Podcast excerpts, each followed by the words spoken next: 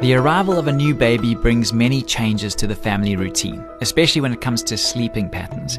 A newborn baby is going to wake up every few hours needing to feed, and moms find themselves feeling so exhausted from these regular interruptions that getting out of bed to feed the child becomes extremely difficult. Many mothers, therefore, opt to have the baby sleep in the bed with them. And it's this practice that we're going to discuss and give information about on the next Family Matters. Stay with us.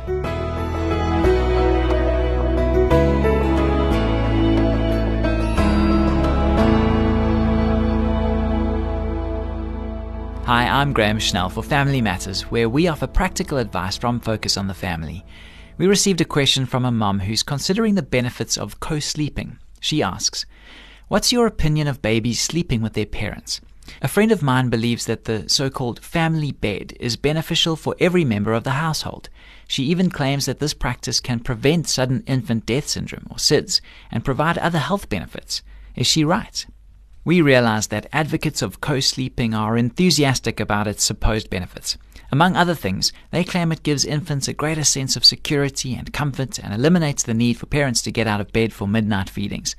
But we're also aware that most reputable family counselors and child development experts advise against this practice. They have a number of sound reasons for taking this position.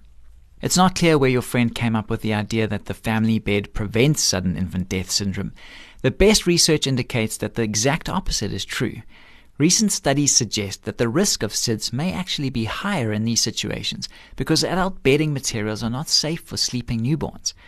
An article published in the Journal of Pediatrics asserted that the risk of suffocation increases 20 fold when babies are placed in adult beds rather than in their own cribs.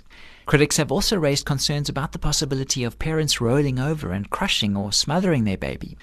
The family bed poses other problems too. Babies have a different sleep cycle than older children and adults. Because of this, the presence of a newborn child in the bed can be disruptive to parents' sleep. As they pass through different REM phases, infants tend to move around and make noises. It's easy to assume that they're waking up, when in fact they aren't. That's not to mention that some individuals simply don't sleep soundly when they have visitors. If mom and dad can't get the rest they need, they'll be at a big disadvantage the following day. Their mood, concentration levels, frustration threshold, and ability to parent effectively will be seriously impaired. There is also plenty of anecdotal evidence to support the theory that once established, the habit of co sleeping can be hard to break. It can actually become a commitment of many years if the children are reluctant to transition out of the parent's bed. Then, of course, there's the issue of marital intimacy. If mom and dad are equally enthusiastic about having a new bedmate, that's fine. But many new parents aren't prepared for the demands that a new baby can place on them. This is especially true in the case of a mother who has little energy left for relations with her husband at the end of an exhausting day. Here at Focus on the Family, we stress that the parent's marital relationship should always take precedence over the parent child relationship. One of the best things you can do for your child is maintain a close, healthy marriage. Couples who are looking to resume sexual activity after pregnancy won't find the family bed particularly conducive to their plans.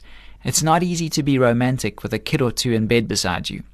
Many reputable pediatricians and child development experts maintain that children need to learn to fall asleep by themselves in their own crib or bed.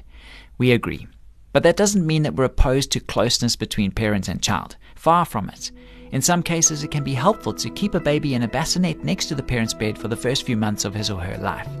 And you can always get the benefits of the family bed experience by snuggling with your child in bed after everyone is awake in the morning. This program was produced by Focus on the Family. I'm Graham Schnell, inviting you to join us again for the next edition of Family Matters.